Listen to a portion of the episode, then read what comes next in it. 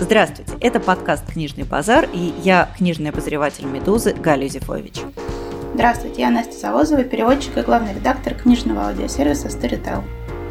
И сегодня у нас заключительный выпуск этого сезона, в котором мы постараемся ответить на ваши вопросы. Боюсь, что, конечно, не на все, потому что вопросов нам прислали очень много, но хотя бы на некоторые. А еще я хочу сказать, что для меня вот этот момент, когда наш прекрасный продюсер и звукорежиссер Саша собирает все ваши вопросы, нам их наконец показывает, для меня это минута страшно волнующая и какая-то очень особенная, потому что, конечно же, вы все для нас немножко такие воображаемые друзья, друзья. То есть мы с Настей сидим, разговариваем такие, как-то мы подразумеваем, что вы существуете, но вот этой непосредственной связи эмоциональной, она есть не всегда, скажем так.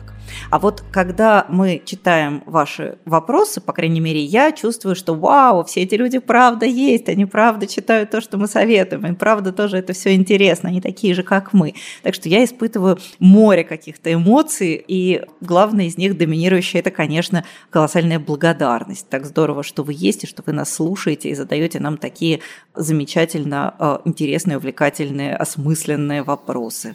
Да, спасибо вам огромное. Читать такие вопросы всегда удивительно приятно, потому что они всегда очень такие объемные, хорошо написаны. Они такие, как мини-книжечки в себе. И даже если мы не успели ответить на какой-то ваш вопрос, знаете, мы с большим удовольствием его прочли и с Галей точно обсудили. Да, потому что действительно ужасно приятно читать вопросы, которые так здорово, умно, остроумно сформулированы. Прям для нас это большая радость. Ну что ж, начнем, наверное. И начнем с вопроса от Даниила из Польши, который нам задает очень осмысленный, интересный вопрос. Позволю себе частично его прочитать. Несколько раз вы упомянули в контексте того или иного произведения, что оно важное, причем относилось это как к классике, так и к современным произведениям. Многие мои друзья, в том числе и я, ведем перечень прочитываемых книг. Даниил, я вас уже люблю, это так здорово.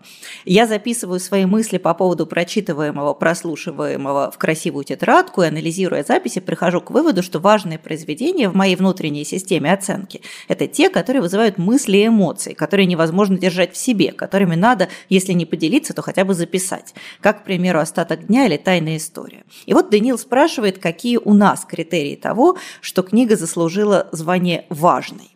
Ну, я начну с такой формальной дефиниции и позволю себе вспомнить американского великого филолога и критика Гарольда Блума, который в своей книге «Западный канон», очень провокативный, очень спорный и в силу этого весьма увлекательный, говорит, что вот эти представления о том, что нет никакого канона, что все книжки одинаково полезны, это все брехня и придумано врагами. На самом деле определение важной выдающейся книги, оно примерно такое. Во-первых, это книга, которая изменила что-то в литературе, ну, то есть вот до Евгения Онегина русская литература текла по одному руслу. А после Евгения Онегина она потекла немножко по другому руслу, и, в общем, это бессмысленно отрицать. Второй важнейший критерий – это то, что книга, которую не удается повторить. То есть вот что-то такое человек сделал, что многие пытаются косплеить и не получается. То есть вот эти два критерия, они, конечно, позволяют говорить о книге как о важной с точки зрения Гарольда Блума. У меня на этот счет мнение близкое к мнению Гарольда Блума, но к нему добавляется еще один важный фактор, который Блум совершенно исключает. Это отклик на книгу, это реакция на книгу. Если о книге много говорят, если она становится какой-то страшно значимой с точки зрения социума. Если у меня в комментариях в Фейсбуке все передрались восемь раз, обозвали друг друга земляным червяком, если книгу долго читают и обсуждают. И даже если при этом она может быть не особенно прекрасна с э, точки зрения художественных ценность. Но если эта книга вызывает какой-то большой важный социальный отклик, значит, это важная книга. Вот я примерно таким способом определяю для себя это понятие. То есть, с одной стороны, влиятельное, меняющее что-то в течение литературы, во-вторых, неповторимое, когда никто не может сделать еще раз так же, и в-третьих, та, которая вызывает большой и громкий социальный отклик и становится событием общественной, а не только культурной жизни. Вот. Если говорить о каких-то критериях, которые от меня не зависят, то да, я присоединюсь к тому, что сказала Галя. Особенно, конечно, заметно, когда начинают выходить какие-то поделки по книге. Из литературного материала пытаются сделать такое же, но там с, с другими пуговицами. Заметно, например, почему «Тайная история» стала культовой, потому что она вышла в 91 году, а до сих пор каждый год, если смотреть какие-то списки новинок, которые выходят э, в англоязычном мире, то обязательно что-нибудь, и не один раз, а несколько таких что-нибудь продается вот для поклонников «Тайной истории», такая же тайная история, почти что тайная история, но как бы тайная история только в профиле. Если же говорить о каких-то личных критериях, то у меня на самом деле этот критерий очень простой. Я очень много читаю, и у меня нет какой-то вот задачи и цели запомнить все прочитанное. Иногда я даже получаю такие вопросы, как вот вы столько читаете, как все запоминаете, запомните цели нет. Но если я прочла книгу, и через несколько лет я ее помню, значит, для меня, несомненно, эта книга была важная. Вот и все. Все неважное, оно проходит и не запоминается. Мне в этом смысле хуже. Я, к сожалению, от природы наделена очень хорошей памятью, поэтому я помню все, ну, плюс-минус все. Поэтому у меня, наверное, такой критерий не работает. Но в целом я хорошо понимаю, о чем говорит Настя. То есть, если через много лет у меня во мне остается какой-то след, неформальное воспоминание о сюжете, как зовут главных героев, и вот это все. А если у меня в голове остается какое-то вот очень яркое, глубокое впечатление, значит, да, важное. Но еще я хочу отдельно восхититься, можно тем, что Даниил записывает впечатления от книги. Я тоже всегда так делаю, я выписываю какие-то цитаты, мысли, и поэтому мне очень приятно, что я не одна такая странная женщина. Следующий вопрос. Тут, на самом деле, барышня по имени Катя прислала нам целых восемь вопросов. Конечно, я не думаю, что мы сможем ответить на все, но мы сейчас попытаемся как-то хотя бы ответить на некоторые. Например, у Кати два вопроса в целом посвящены теме того, как понять, хороший ты читатель или нет. Вот что пишет Катя. Галина как-то сказала, что хороший читатель тот, кто готов пробовать разные жанры. А вот если мне от любой фэнтезийной книги, за исключением Гарри Поттера, становится невыносимо скучно, значит, я читатель не очень, есть ли смысл пробовать с фэнтези дальше, если было уже около 20 неудачных попыток? И далее Катя спрашивает опять же, что, в принципе, она, много читая, анализируя свое чтение, пришла к выводу, что ей очень легко читать все в духе реализма, но вот фэнтези, пишет Катя, с кучей героев или магический реализм идут туго. Значит, я плохой читатель или недостаточно умно образован. Катя, это очень важные, правильные вопросы, и я могу начать с того, о чем я уже раньше говорила. Никогда не нужно себя ругать за то, что ты какой-то неправильный сварщик, за то, что ты какой-то неправильный читатель. На самом деле в жизни у нас есть много вещей, за которые можем себя поругать. И вот чтение – это такое, мне кажется, прекрасное занятие, которое со всех сторон настолько хорошо, что здесь никак нельзя облажаться. Вот в чем прелесть чтения. Ну вот хоть как ты старайся, но если ты читаешь, то ты не можешь облажаться никак. Вот ну, не получится. А читатель, любой читатель, конечно же, он выбирает истории, которые ему нравятся. Если не идет фэнтези, значит отлично, значит вы хороший читатель, вы поняли, что у вас фэнтези не идет, и значит вам не нужно просто тратить на это свое читательское время, а вы можете сосредоточиться на поиске тех историй, которые действительно доставляют вам удовольствие. И мне кажется, вообще любой показатель хорошего прокачанного читателя – это читатель, который про себя думает и про себя понимает. Ему просто от этого легче ориентироваться в книжном мире. Когда он заходит в книжный магазин, он не слепо как-то тычется во все полки, а он понимает, так, я сейчас пойду к современной литературе, или я посмотрю, не знаю, в рецензии критика я себе отмечу только романы, которые мне нужно посмотреть. Поэтому, если не складывается что-то с жанром, то, конечно, не нужно себя ругать. Значит, не складывается. Может быть, в какой-то момент так сложится, вы прочтете книжку, я не знаю, жанра фэнтези, которая вас покорит и вам понравится. Но вот как-то есть кактус, доказывая себе, что вот сейчас-то я его съем, переварю, и вдруг он выйдет у меня хорошо, не выйдет. Все нормально, все хорошо, вы нормальный читатель, все круто. А я вот позволю себе встрять как читатель, прошедший этим путем от отрицания фантастики и фэнтези к вполне себе ее приятию.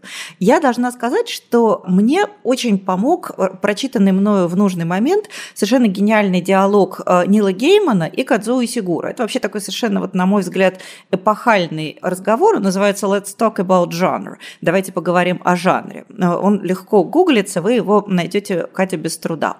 Это разговор, в котором, мне кажется, вот эти два совершенно блестящих и очень мной любимых писателя очень хорошо формулируют, собственно говоря, вот эти смутные критерии жанровости, которые, возможно, вас раздражают. Вот Исикура говорит, что бывают романы про драконов – а бывают романы с участием драконов. Бывают романы про шпионов, а бывают романы с шпионами. И на самом деле это совершенно разные вещи. То есть я, честно сказать, еще никогда не видела человека, которого бы прям сильно раздражал антураж. Просто романы про драконов, они реально имеют определенные свойства. Они, как правило, вокруг этих драконов выстроены, и весь сюжет вокруг дракона пляшет с погремушками. А вот, скажем, Исигура написал роман, который с участием дракона, очень деятельным, я имею в виду роман «Погребенный великан», и он вообще не фэнтези, если вот не в узкожанровом, вот в этом объединяющем смысле. Поэтому, может быть, вы просто поищите те истории, которые вам нравятся, а не будете ориентироваться на антураж. Ну и, конечно, то, что вам плохо заходили в школьные годы Макс Фрай и Ольга Громыко, это, на мой взгляд, большой плюс вам в карму, потому что, ну, честно, есть на свете много книг гораздо более достойных читательского внимания, чем то, чем вы упомянули. Так что я бы просто попыталась отрешиться от антуража и подумать о типе истории, которые вам нравятся. Может быть, там окажутся истории вполне себе фэнтези, которые вам прекрасно зайдут. Еще Катя задает очень важный, интересный вопрос. Предположим, ну, есть некая девушка, которая читает много книг, умеет писать рецензии и хочет стать литературным критиком. С чего и начать, чтобы стать популярной? Ну, на самом деле, мне кажется, что это довольно длинный, долгий путь, я честно не могу сказать, что я прям вот советую по этому пути ломиться. У Гумилева есть стихотворение про «Милый мальчик, ты так весел, так светла твоя улыбка, не проси об этом счастье, разрушающем миры. Ты не знаешь, ты не знаешь, что такое эта скрипка, что такое темный ужас начинателя игры». Ну, то есть, честно, если бы мне сейчас, грубо говоря, было 25 лет, едва ли я бы выбрала эту профессиональную стезю, хотя я люблю книги и чтение больше всего на свете, с большим запасом больше всего на свете есть. Самый простой короткий ответ, почему, на мой взгляд, становиться литературным критиком – это сомнительная идея, а, состоит в том, что за это очень мало платят. Я практически не знаю никого из моих коллег, кто бы мог себе позволить заниматься только этим и этим зарабатывать. То есть это всегда будет сидение на нескольких стульях сразу. Один стул будет про деньги, другой стул будет про литературную критику. Поэтому думать об этом как о профессиональной карьере я бы честно не советовала. Но, во-первых, есть возможность писать в блог. То есть хорошие литературные блоги у нас в страшном дефиците. У нас очень много блогов и почти нет хороших. И мне кажется, что в этой сфере места очень много. Во-вторых, мне кажется, что если ваш блог в какой-то момент станет интересным, к вам непременно придут люди, которые предложат вам писать для какого-нибудь медиа, скорее всего, книжного. И, скорее всего, вам за это опять не будут платить, но зато вы получите какой-нибудь фидбэк, вас кто-то немножко поредактирует, и вы уже получите ну, статус человека, который не просто блогер, а публикуется на какой-то площадке редактируемой, в настоящем медиа. Ну, или вы сами познакомитесь с кем-нибудь и предложите. Дальше вопрос очень в значительной степени зависит от везения, от вашего трудолюбия, и от вообще какой-то готовности собирать вокруг себя аудиторию, которой будет интересно про то же самое. Еще раз повторю, все это почти ни в какой момент не предполагает много денег. Поэтому я бы про это думала как про дополнительный способ самовыражения, а не как про профессиональную карьеру. Профессиональную карьеру в этой сфере сделать почти невозможно.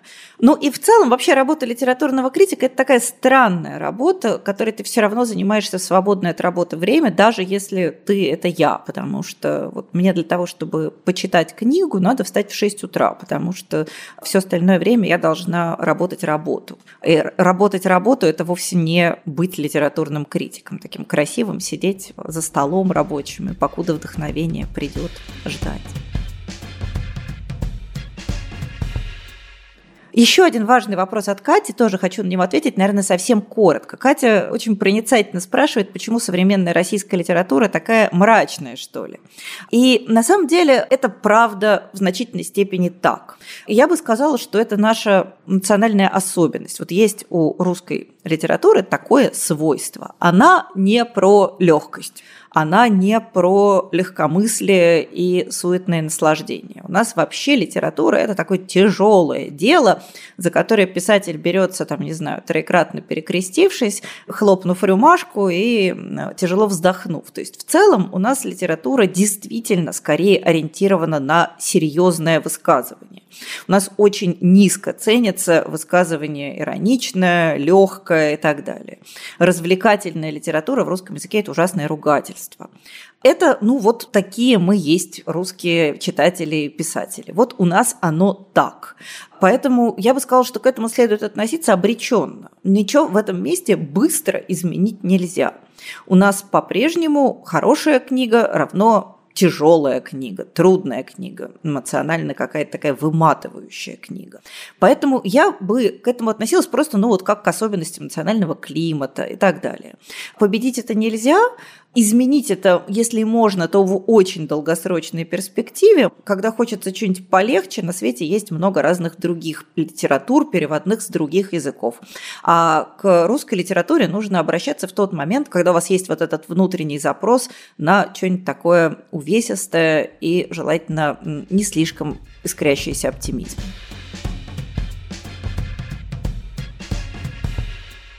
Следующий вопрос от Ольги, которая спрашивает нас о том, как организованы книги у нас в библиотеках, вообще сколько их и как мы в целом организовываем книги. Вот что пишет Ольга. Покупаете ли вы потом бумажную книжку, если очень понравилась ее электронная или аудиоверсия?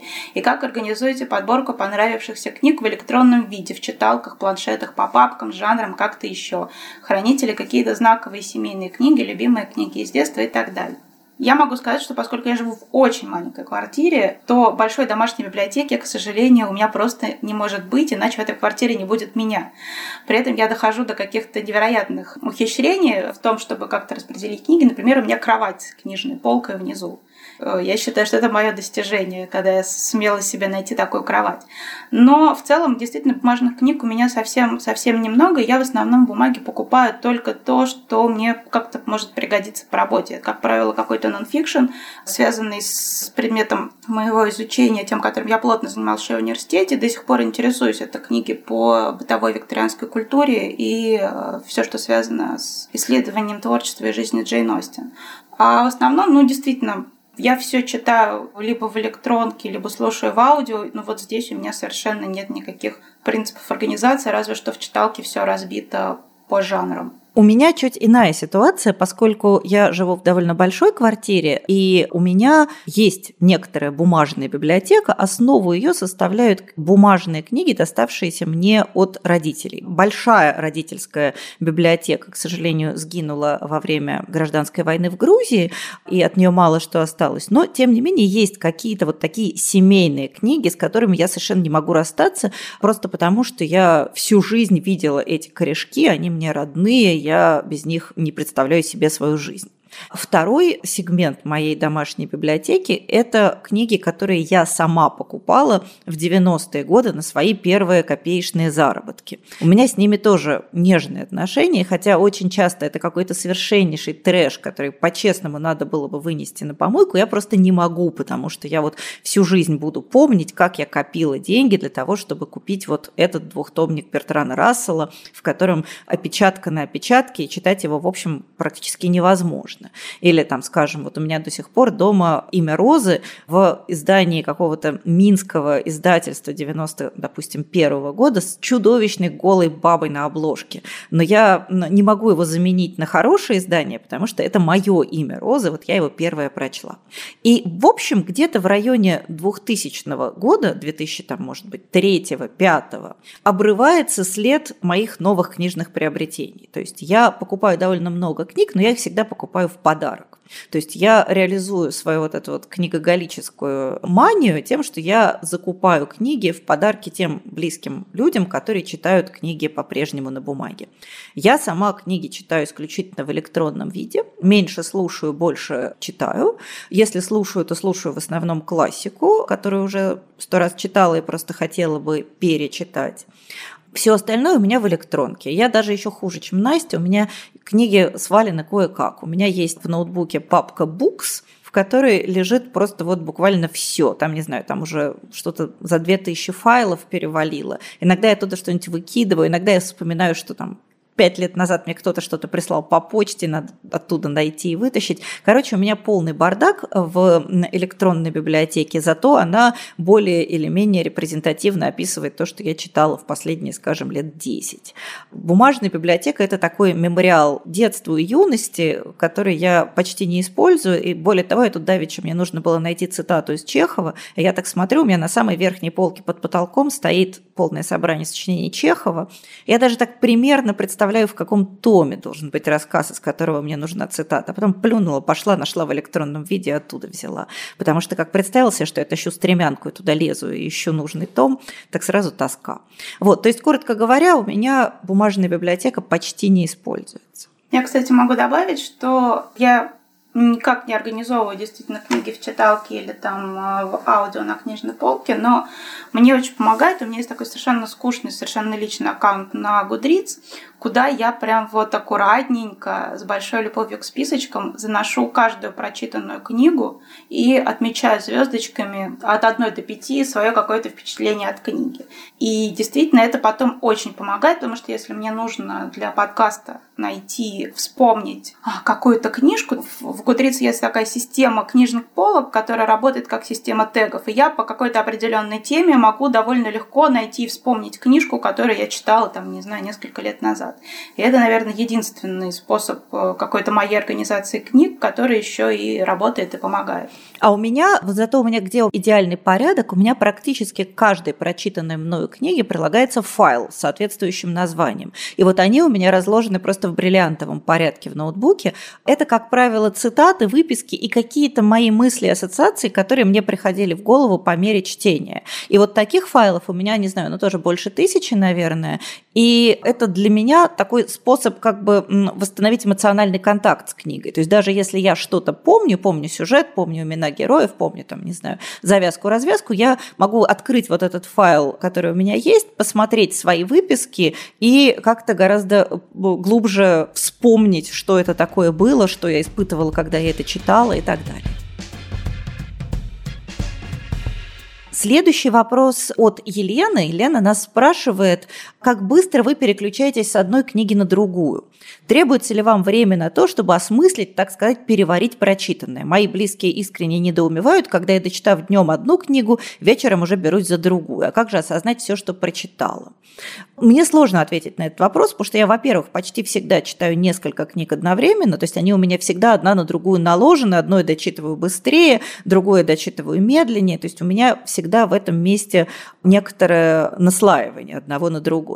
Во-вторых, мне кажется, что для того, чтобы осознать прочитанное, вовсе не нужно прекращать читать. То есть процесс осознания, он продолжает идти, даже если вы уже переключились на что-то другое, что-то другое читаете. У нас голова довольно многозадачная и на самом деле вполне легко удерживает несколько одновременно идущих информационных потоков. То есть ты можешь продолжать переживать, не знаю, там, за судьбу Джуда из маленькой жизни, а при этом уже вообще отлично читать что-то следующее и получать от этого удовольствие.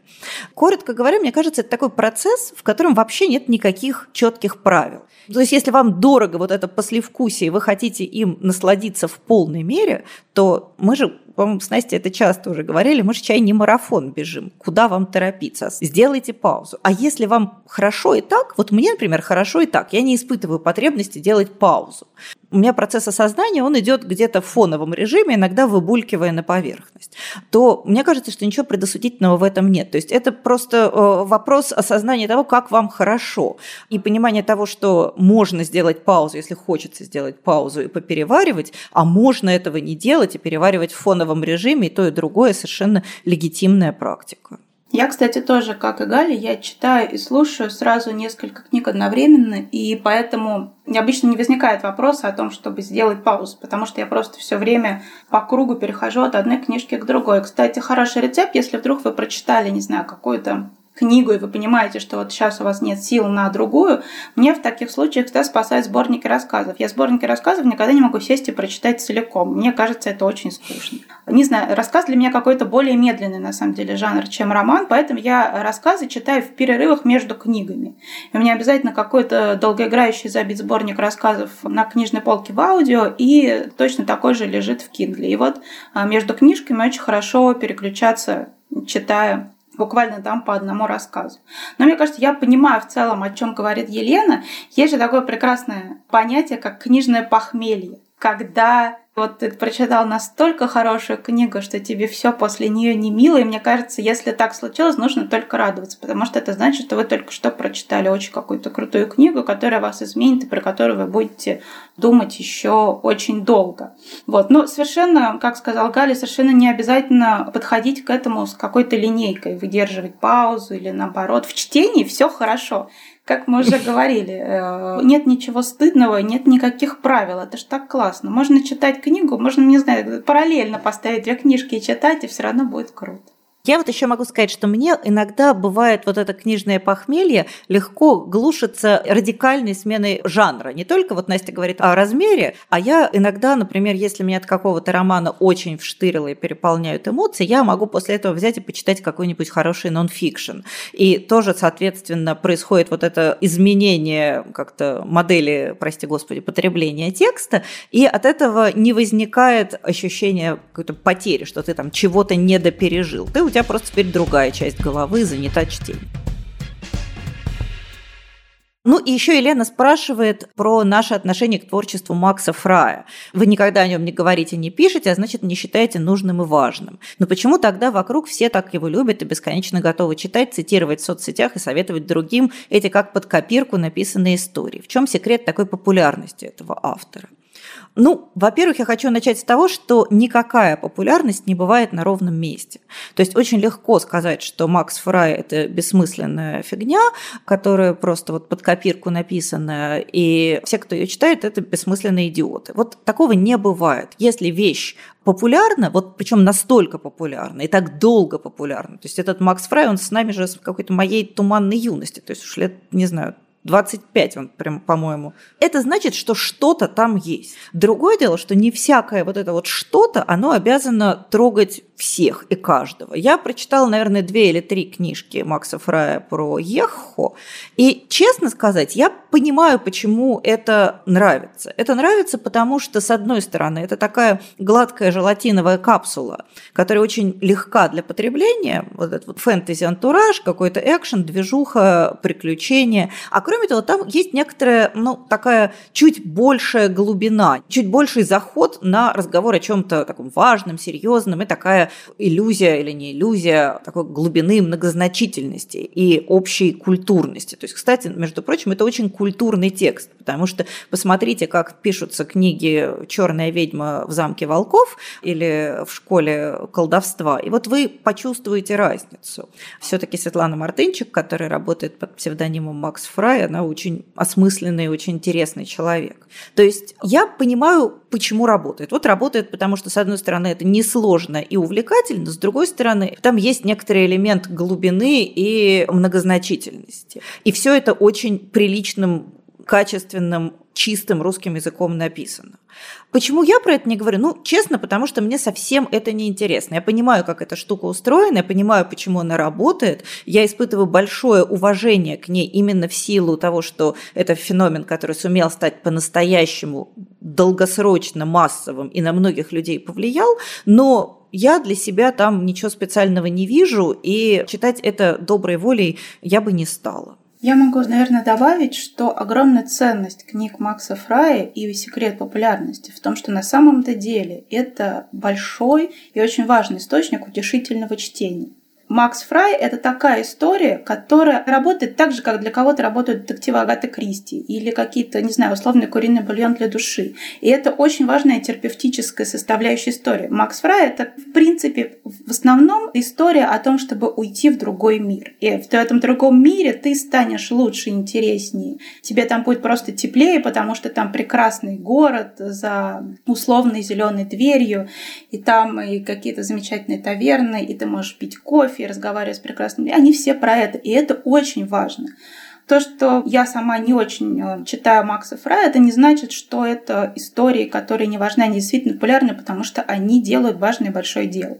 Это история, которой человек, не имея особой читательской подготовки, может всегда обратиться. И это истории, в которых как действительно сказала Галя, там очень, на самом деле, большая культурная подкладка. Я читала энциклопедию мифов, и это было очень достойно. Это рассказано очень простым языком, и это рассказано безо всякого снобизма.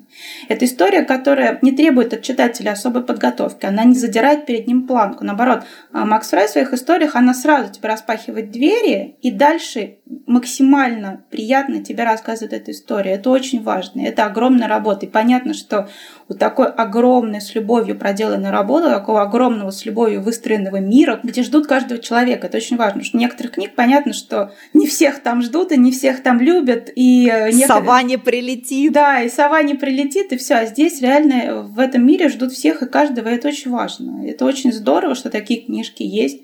А то, что эти истории на нас с Галей не срабатывают, ну просто потому, что нам нравится другой тип истории. Но это не значит, что мы не говорим об этих историях, потому что мы не считаем их важными. Конечно, они очень важны. Их популярность, она вся совершенно обусловлена. Надежда нас спрашивает, как понять, хороший ли ты читатель и все ли ты в тексте понял, и как улучшить свои читательские навыки. На самом деле, мне кажется, мы уже много раз в том или ином виде отвечали на этот вопрос. Единственный способ улучшить свои читательские навыки и понять, хороший ли ты читатель, это читать. Это не конкурс, мы не соревнуемся, кто лучший читатель. Более того, вот у меня, например, очень часто бывает, что я понимаю, догоняю, что я не поняла в прочитанном через много лет. Я, например, в силу очень хорошей памяти, я очень хорошо помню книги, прочитанные мною в детстве юности. Многие из этих книг были мне очень сильно не по возрасту. И я начинаю видеть в них какие-то новые слои, когда становлюсь старше, мне даже не обязательно их перечитывать. То есть я, моя читательская квалификация прогрессирует, и я уже задним числом догоняю то, что не понимала в тот момент, когда читала. То есть на самом деле хороший читатель – это тот, кто читает, тот, кто не бросает это занятие, тот, кто думает о прочитанном, ну, то есть не просто механически как так заживал и дальше побежал, а тот, кто какое-то время проводит с мыслями и чувствами по поводу прочитанного. И мне кажется, еще одна очень важная характеристика хорошего читателя – это некоторая доброжелательность к тексту, потому что особенно это свойственно российским почему-то людям, высказывающимся о книгах. То есть если книга тебе не понравилась, значит, она бессмысленная фигня. То есть никогда не возникает вопроса, может быть, это я что-то недопонял. То есть мне кажется, кажется, что очень правильно это к любой книге подходить с, ну, с определенным ресурсом доверия. И если кажется, что книга как-то не зашла, то не ставить на ней сразу крест и не говорить, что что-то я почитал этого вашего Толстого, он чудовищно переоцененный автор, вообще фигня какая-то, не буду его больше читать никогда. То есть, мне кажется, правильная читательская позиция хорошего читателя – это мне кажется, что мы с этой книгой встретились не вовремя. Может быть, мы с ней встретимся вовремя, и тогда я сумею дочитать этого чертова Улиса. А может быть, никогда не встретимся, но эта проблема не в том, что книга бессмысленная фигня, не в том, что я полный дурак и плохой читатель, а в том, что ну вот что-то пошло не так. То есть мне кажется, что если просто читать не списывать книги на том основании, что вы в них что-то не поняли или что они вам как-то не показались. То есть избегать таких вот прям очень сильных оценочных суждений и при этом думать о прочитанном и сопоставлять прочитанное внутри своей головы, то читательская квалификация будет неизбежно расти, и главное, это бесконечный процесс. То есть не то, чтобы в какой-то момент можно сказать, о, все, у меня теперь значок, я хороший читатель. Нет, это вечный процесс, такая дорога, у которой есть начало и абсолютно нет конца. И в этом, кстати, тоже одна из, мне кажется, важнейших особенностей чтения, что ни в какой момент не наступает вот эта вот сертификация, квалификация, справка, и дальше можно уже и не читать, потому что уже все равно молодец. Мне кажется, на самом деле, в дополнение ко всему, что сказала Галя, очень, не знаю, как-то важно в себе развивать, если есть какое-то желание стать качественным читателем, это такое положительное сомнение в самом себе. Не унижение, типа, господи, я прочел книжку, и какой же я тупорылый, если я ничего не поняла, ее все хвалят, а можно хотя бы попытаться почитать, что они пишут другие, и подумать, что меня так в ней взбесило, почему так вышло. Особенно если речь идет о какой-то громкой, нашумевшей книге, которая явно не просто так появилась на рынке. Есть, конечно, такое прекрасное выражение пренебрежительное про то, что там миллионы хомячков не могут ошибаться, или леммингов, что-то такое, но на самом деле в книжной индустрии всегда невозможно игнорировать какое-то большое явление. И даже про 50 оттенков серого стоит разговаривать хотя бы почему это так популярно. Вот, то же самое. Например, сейчас очень многие обсуждают э, книгу Салли Руни, которая явно такая книга этой весны. И я видела очень много заявлений, например, люди говорят, нет, эта книга плохая, потому что вот там персонажи плоские. Или что-то еще такое. Как мне кажется, качественный читатель, он не должен себе позволять допускать таких заявлений, не проверив все как следует для самого себя, потому что не бывает такого, что книжка вызвала огромный резонанс у многих людей, потому что там плоские, не работающие, не живые персонажи. Нет, не бывает. Они работают, они живы, они просто нет такие персонажи, которыми, как кажется, они должны бы быть для вас. И вот это вот развитие в себе такого сомнения и принятие чужой точки зрения, и даже понимание того, как может быть вообще в целом устроена чужая точка зрения на книгу, на самом деле это прокачивание в себе огромного читательского навыка, потому что как только вы сможете, читая книгу, прикидывать, э, смотреть на нее с разных углов, вы сами просто почувствуете, насколько интереснее вам станет э, читать книгу. Вот. Ну а во-вторых, я думаю, что сейчас очень много есть и лекций, и подкастов про книги, которые можно слушать, чтобы развивать в себе читательские навыки. И, не знаю, но Первое – это просто хотя бы прочли книгу, почитайте, что про нее написали другие. Почитайте рецензии критиков и э, ну, посмотрите, насколько их ощущения совпадают с вашими. Дальше у нас идет два вопроса. Павел из Канады и Алина, не знаем откуда, спрашивают про литературные премии и просят нас сказать, за какими мы следим. Я думаю, что Настя расскажет про премию «Британский букер», главным и единственным специалистом, по которой она бесспорно является в нашей стране. А я должна про себя признаться, что мне кажется, что сегодня литературные премии теряют свою значимость и влияние на книжном рынке. Вообще литературная премия – это такое порождение эпохи, когда все люди читали более или менее одинаковое. Или, по крайней мере, когда существовало представление о том, что есть какие-то универсальные книги, главные книги, которые должен прочесть там каждый культурно образованный человек. И вот этот канон в значительной степени формировался литературными премиями. То есть люди следили за литературными премиями, в частности, для того, чтобы быть в курсе того, что читают все. В последние десятилетия эта концепция, она прямо на глазах рушится она осыпается. Литературные премии теряют свой авторитет вот в этом смысле. Они перестают работать как такой большой, ярко светящий маяк, на который все плывут. Поэтому я в некотором смысле утратил интерес к литературным премиям. Ну, понятное дело, что мы все следим за Нобелевской премией по литературе просто потому, что это, Нобелевская премия по литературе – это книжный Новый год. У всех людей из книжной индустрии должен же быть какой-то такой универсальный всеобщий праздник, когда там можно напиться на радостях, можно там набить морду соседу, и тогда будет праздник слегка омрачен. Ну, то есть это такое прям важное событие, которое нас всех сплачивает. Вот это Нобелевская премия. Что касается других литературных премий, премий, то я, честно, особо за ними не слежу. И уж точно не слежу как-то в процессе, просто потому что я понимаю, премии больше не являются реальным отражением и вообще каким-то модератором реальных читательских предпочтений. Мне они перестали быть интересны. Российские литературные премии, к несчастью, родились тогда, когда все порядочные литературные премии впали в состояние кризиса, ну или начали впадать в состояние кризиса. А наши тут только вылупились. Поэтому они, конечно, не успели обзавестись какими-то глубокими корнями, традициями и ресурсом читательского доверия. Ну, понятно, что премия «Большая книга», она, наверное, в России единственная более или менее адекватная литературная награда, на которую вообще имеет смысл смотреть на предмет вообще фиксации каких-то ну, вполне очевидных выраженных тенденций. Пулицеровскую премию я слежу по факту, кому дали. Вот когда прошла новость, что о, там присудили национальную книжную премию в Америке, Америки или Полицеровскую премию, я, конечно, кликну на эту новость, но не то, чтобы я сижу, замерев в нетерпении. А про британского букера наверняка лучше скажет Настя.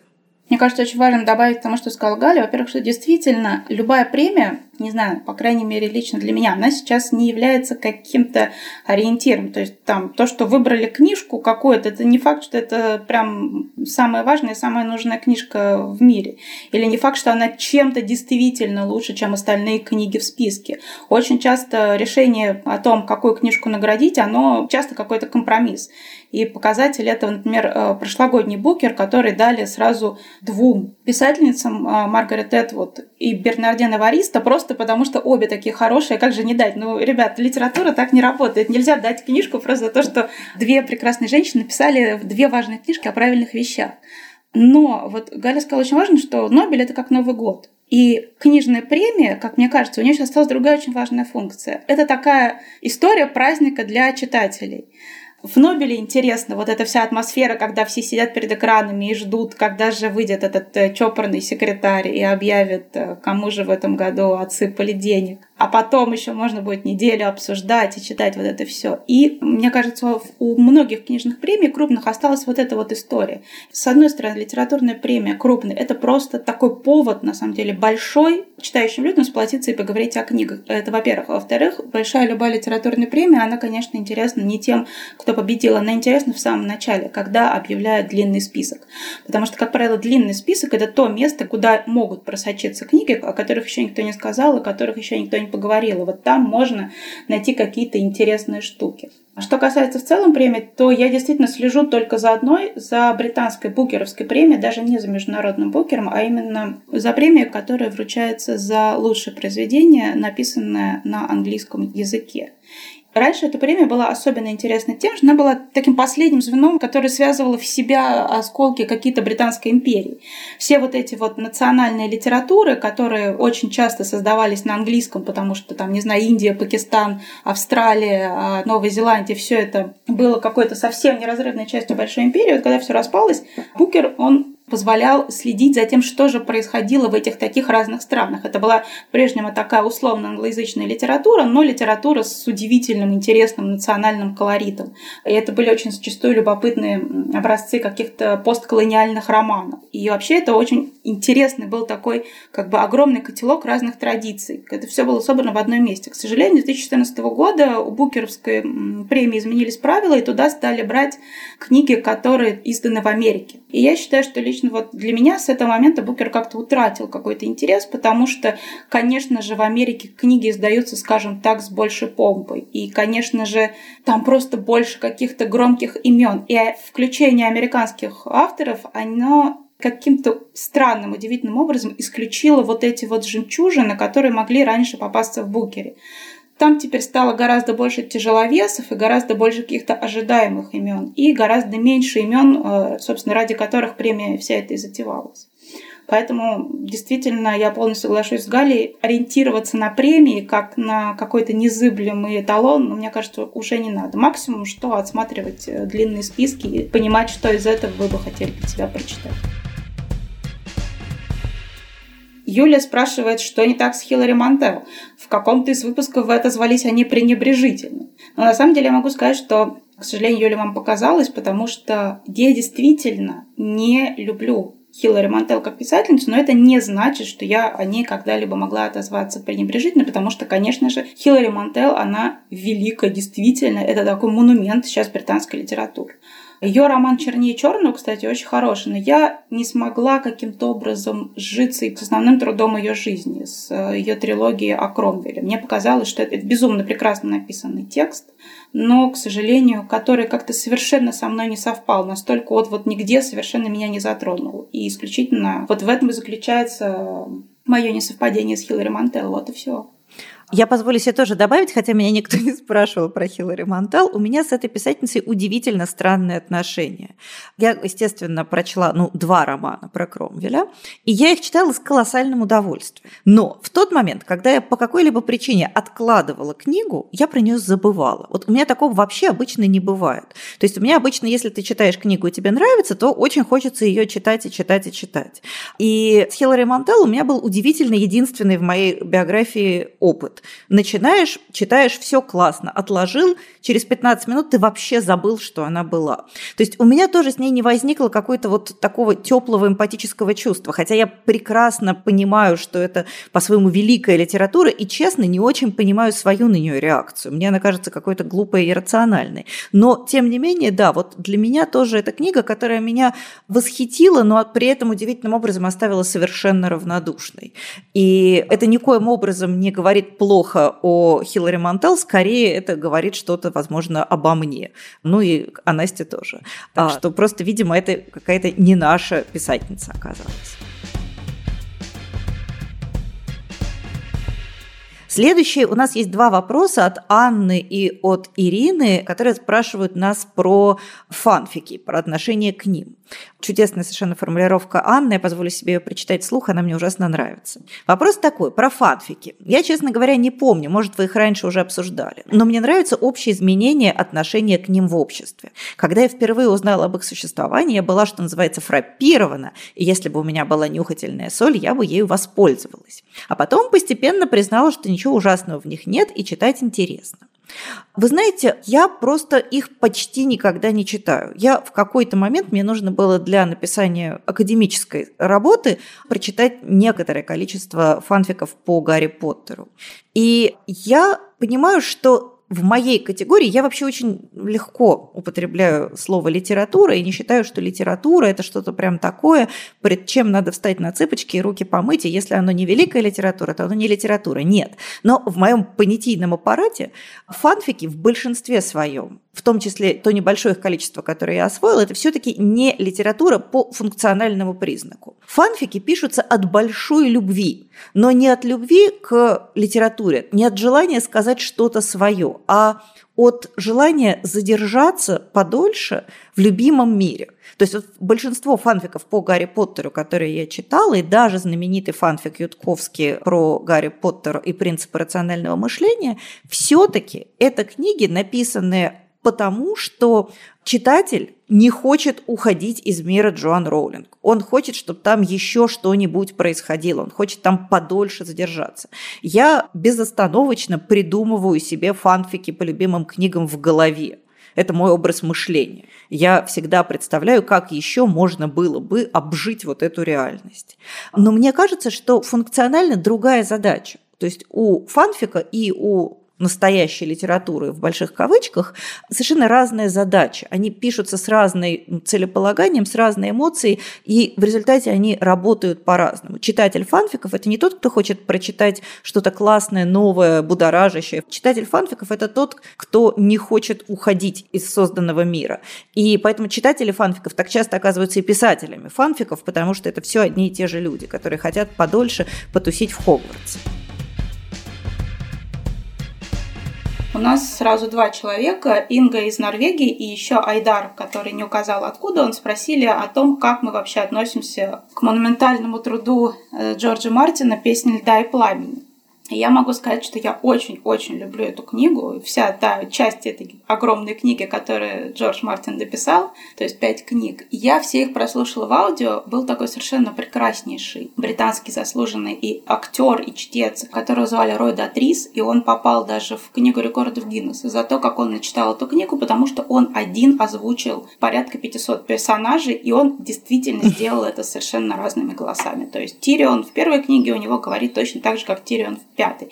Женскими чуть хуже, потому что там был какой-то вот э, между третьей и четвертой книгой был большой промежуток, когда Джордж Мартин уже вошел в этот режим бесконечного дописывания и не сдавания книг вовремя, и поэтому вот у него Дейнерис заговорила немножечко по-другому, чем в первых трех. Но в остальном он действительно выдержал очень классно все голоса. И в исполнении Рой Датрис это было, конечно, совершенно что-то невероятное. Но, к сожалению, когда Джордж Мартин вошел в свой уже режим уже бесконечного дописывания книги, то Рой Датрис, которому было уже, мне кажется, лет 96, он умер. Вот там буквально пару лет назад. То есть он не дожил до шестой книжки. И теперь мне совершенно непонятно, как же дальше, потому что я так привыкла к книгам Джорджа Мартина в его исполнении, что я не знаю, кажется, теперь что, что ли, глазами читать. Что касается там моего отношения, ну это действительно очень классная, потрясающая, такая хорошо продуманная история. И это вот как раз тот случай, когда книжка выходит за рамки жанра. То есть это не только, только не то, что это фэнтези про драконов. На самом деле огромная такая семейная, эм, многоплановая семейная сага с политической интригой, с исторической подкладкой. Что все, конечно, описываемые события э, Джордж Мартин так или иначе каким-то образом либо вдохновлялся, либо переработал английской истории. Так что я могу сказать, что очень люблю эту книгу и действительно жду, когда Жорж уже допишет, хотя, мне кажется, если честно, надежды мало. Даже карантин уже, мне кажется, не спасает. А я должна сказать, что у меня с Джорджем Мартином отношения скорее не сложились. Я прочитала первый роман цикла, я поняла, что это по-настоящему классная штука и, в общем, совершенно не для меня написанная. У меня в целом не очень хорошо складываются отношения с тем, что называется dark fantasy. Вот такая фэнтези, которая вот прям все, чтобы как в жизни.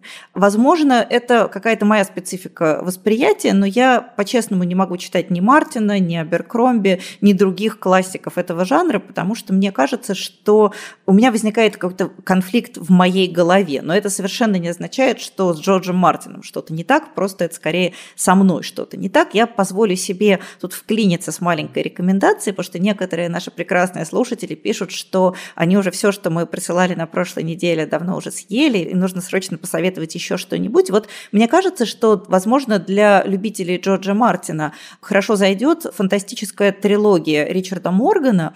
Первая книга называется «Стальные останки», вторая называется «Хладные легионы», а третья еще не вышла на русском, поэтому ее еще прочитать пока на русском нельзя. Но вот мне кажется, что для меня это был такой честный компромисс между дарк и фэнтези, вот как я бы сказала. То есть там есть всякая жесть, жуть, как в жизни, но при этом все-таки это укладывается в рамки такого более классического фэнтези-канона. Поэтому если вот как-то вам нравится Джордж Мартин, но немножко жестковато, то вот эта трилогия Ричарда Моргана, которая называется «Страна, достойная своих героев», две части уже есть на русском в очень хорошем переводе. Можно, мне кажется, попробовать дополнить.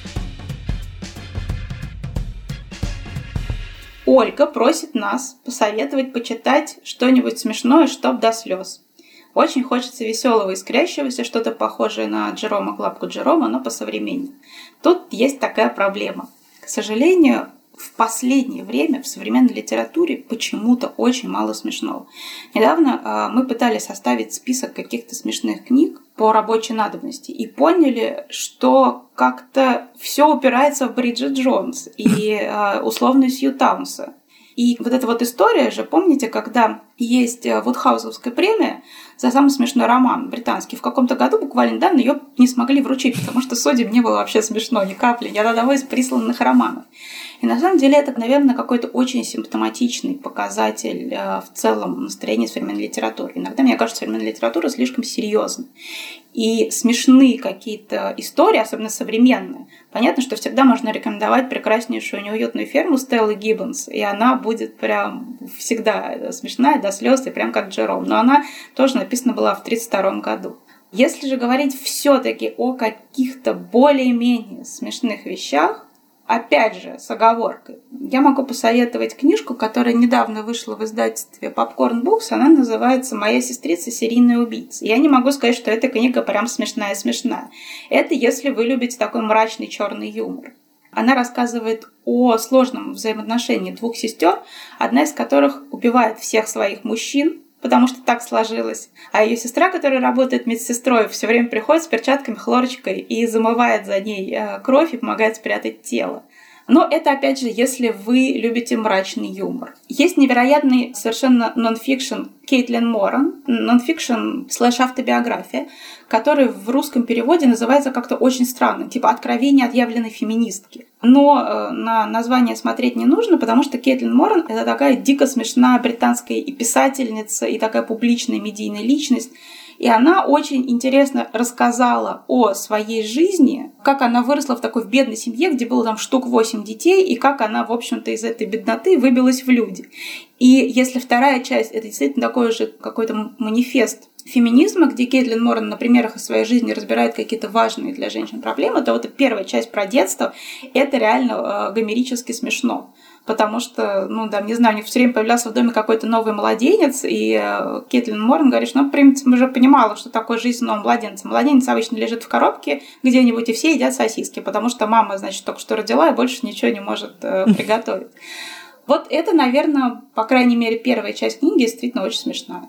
Я пыталась вспомнить, над чем я искренне смеялась последний раз и поняла, что, в общем, давненько это действительно было. И я просто хочу посоветовать одну книгу, которая, мне кажется, такой ужасно трогательной и смешной. Это книга Кристофера Мура «Агнец». Я очень ее люблю. И вообще Кристофер Мур, на мой взгляд, один из таких универсально смешных писателей.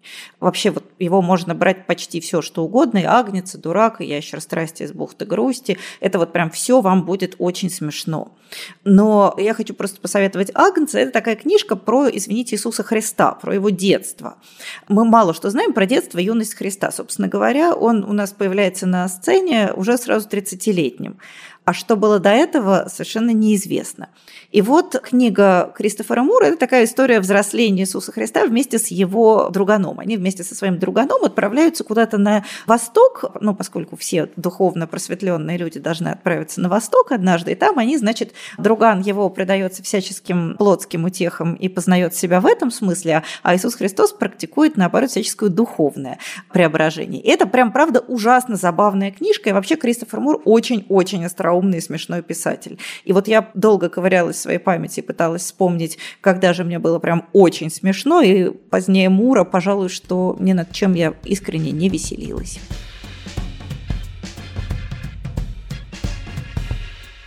Эрнест просит нас э, посоветовать каких-нибудь книг в жанре вестерн. Честно, должна сказать, что я не могу сказать, что я их много читала. То есть вот, собственно, Эрнест сам перечисляет Чарльза Портиса и Кормака Маккарти. Вот, наверное, примерно этим и ограничивается мое знакомство с этим жанром. Но я, например, могу порекомендовать книгу, которая очень странным образом вписывается в этот канон. Это книга лауреата Букеровской премии австралийского писателя Питера Керри, которая называется «Подлинная история шайки Келли».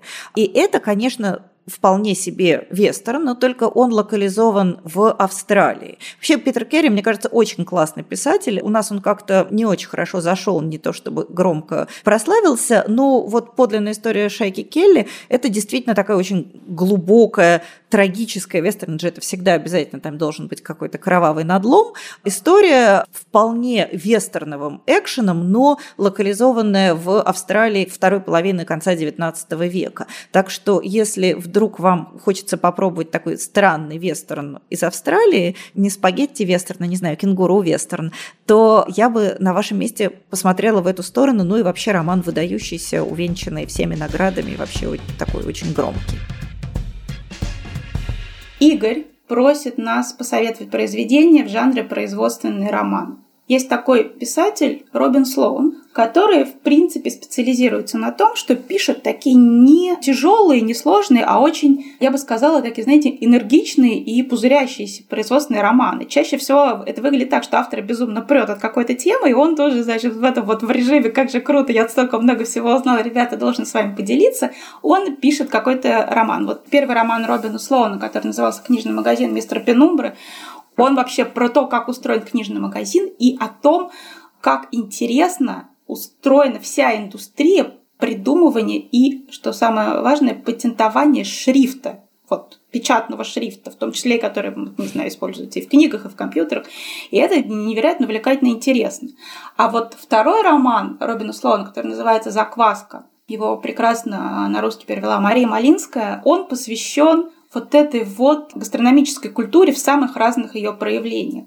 Героиня романа работает в такой в очень высокотехнологичной фирме, которая занимается разрабатыванием искусственных рук. Это такая действительно очень высокотехнологичный стартап. Это вот все, что связано с робототехникой, с какими-то такими хай-тек штуками. Внезапно ей, в результате некоторых сечения обстоятельств, ей достается хлебная закваска. И она, понимая, что вот эта технологичная работа как-то высасывает из нее жизнь, несмотря на то, что она ее очень любит, она начинает буквально возвращаться к корням и пытается печь хлеб из этой закваски. Все начинается, значит, с простого хлебушка, а потом она настолько погружается в эту тему, что она организовывает производство этого хлеба. И чем больше она организовывает производство, тем больше она погружается в эту историю. И она начинает узнавать все о том, как устроена гастрономическая культура в городе, где происходит действие, в Сан-Франциско. То есть она там устраивается в какой-то полуподпольный такой тоже очень высокоорганизованный маркет, где люди не просто готовят, они придумывают какие-то гастрономические решения, которые вот тоже на грани какого-то хай-тека. И все это вот, оно рассказано как-то не тяжело, не грустно. Оно именно подано как такой веселый, такой бурлящий роман о том, собственно, каким глубинам освоения производства может завести обычное желание уставшего человека испечь хлебушка. Вот, так что очень рекомендую. Робин Слоун, закваска, очень быстро читается, получите удовольствие.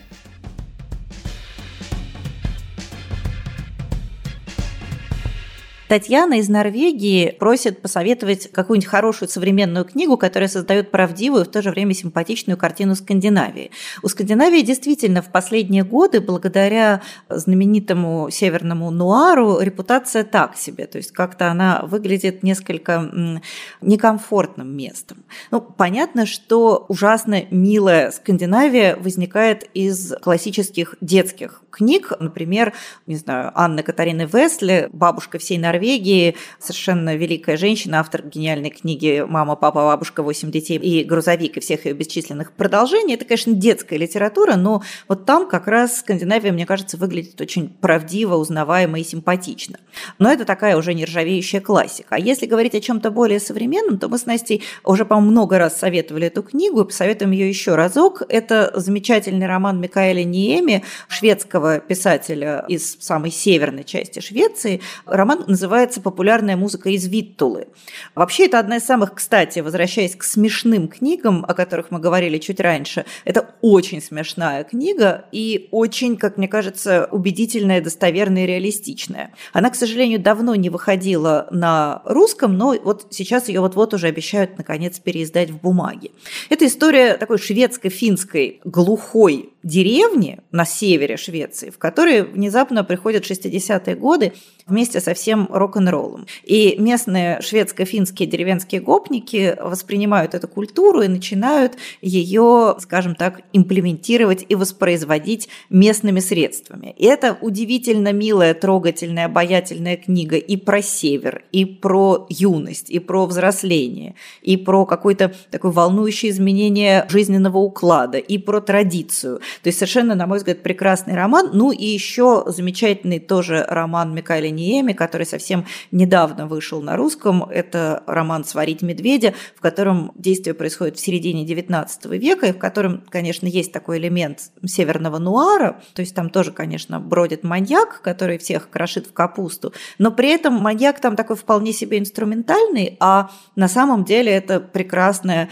светлая книга о взрослении, о любви к северной красоте и северной природе. Так что вообще, мне кажется, что Татьяна, вот э, Микаэль Ниеми – это ваш клиент, вам обязательно надо его почитать.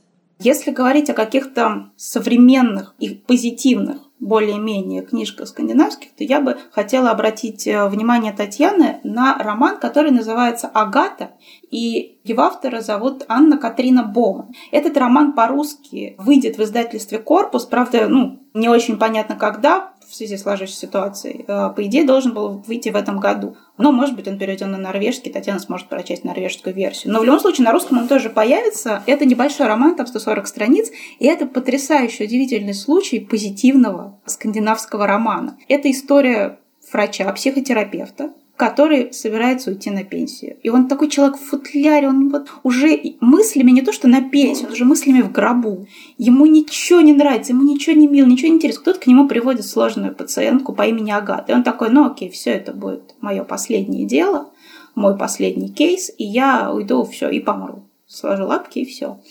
И на протяжении этих 140 страниц вот эти сессии с Агатой и то, как он оказывается против своей воли совершенно вовлечен в чужую жизнь, и как он постепенно против своей воли начинает оживать и даже учится печь пирог, потому что в какой-то момент он понимает, что ему нужно испечь пирог. Это внезапно, неожиданно просто какой-то очень милый, но не сахарный роман получается. И я очень его рекомендую, потому что он небольшой, но вот это какой-то прям прилив чего-то хорошего. В общем, запомните, Анна Катрина Боман, роман называется «Агата», и он в корпусе выйдет в прекрасном переводе Александры Ливановой, который очень хороший переводчик.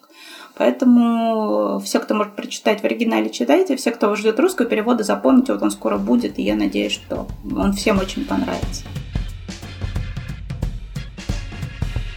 Ну и в заключение Татьяна нас спрашивает, чтобы почитать детского. Моей дочери 5 лет, она очень любит чудеса и истории с увлекательным волшебным сюжетом. Ее любимая книга – это «Волшебник изумрудного города». И вот, соответственно, Татьяна хотела бы сейчас на карантине почитать дочке вслух что-нибудь похожее. Я должна честно признаться, что я уже, поскольку мои дети выросли, то я не очень уже хорошо понимаю, что хорошо зайдет пятилетнему ребенку. Но я могу назвать книгу, которая у нас совсем не прозвучала в качестве детская. Она, между тем, именно детская, причем в таком в хорошем смысле детская. Это книга Скарлетт Томас, которая вообще замечательный, вполне взрослый писатель. Книга, которая называется «Драконий лук». Это такая чудесная, очень энергичная, очень бодрая, сказочная история, в которой есть немножко от Гарри Поттера, немножко от Алисы в «Стране чудес», немножко от фольклорных сказок и кое-что от «Волшебника изумрудного города». Может быть, на пять лет она окажется чуть-чуть на вырост, но я бы на вашем месте все равно на нее посмотрела, потому что вот она, мне кажется, таким прекрасным образчиком современной, веселой, бодрой сказки, написанной именно с расчетом на настоящего живого ребенка, который именно любит чудеса и увлекательные истории, истории, а без вот этого всего нравоучительного пафоса, которого сегодня в современной детской литературе, мне кажется, стало несколько через край. Вот попробуйте, может быть, вашей дочке тоже понравится. На этом мы будем наверное, заканчивать наш сегодняшний бесконечный разговор. Я хочу еще раз поблагодарить всех тех, кто писал нам пожелания, мысли, вопросы и так далее. Читать их сплошное наслаждение. Простите, что мы не успели ответить на них все.